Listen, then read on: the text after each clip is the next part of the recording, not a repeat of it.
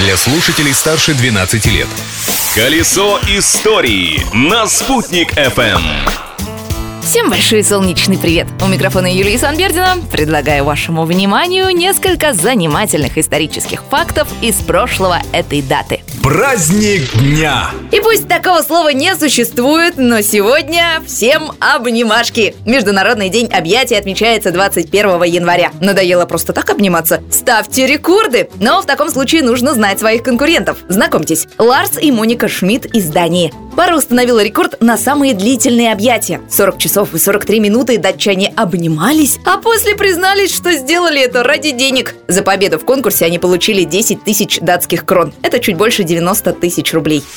События дня. А в победном 1945 году в этот день в Москве был основан ботанический сад – приурочили это событие к 220-му юбилею Академии наук СССР. Но гораздо важнее было то, что еще шла война, и решение об организации в столице ботанического сада знаменовало собой начало новой эпохи мирной жизни.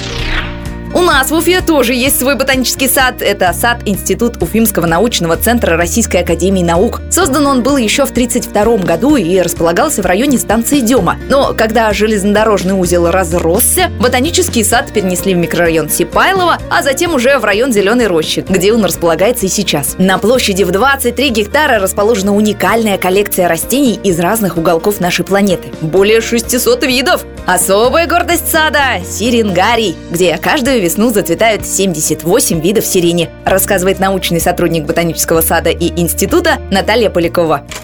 Жемчужина коллекции, конечно, это наши башкирские сорта. Сирени, Алеша, Агидель, Салават Юлаев, конечно же. Самая такая яркая сирень, пожалуй, в коллекции. И даже, наверное, в мире можно будет сказать, потому что это признали. Агидель – это белая сирень, крупная очень, которая обильно цветет. Еще 612 видов уникальных тропических и субтропических растений произрастают под крышей оранжереи. Личность дня.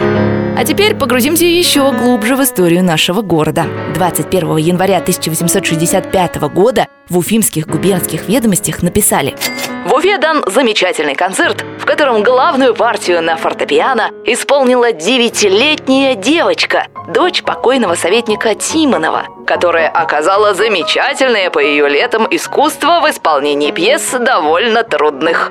Заметка эта рассказывала о дебютном концерте нашей землячки Веры Тимановой, которая внесла немалый вклад в развитие русской музыки и за рубежом. Композитор Ференс Лист называл пианистку из Уфы звездой первой величины, а Чайковский даже посвятил ей свое произведение.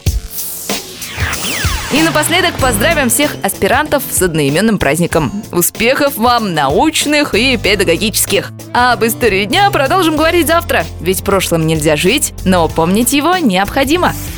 Колесо истории на «Спутник FM.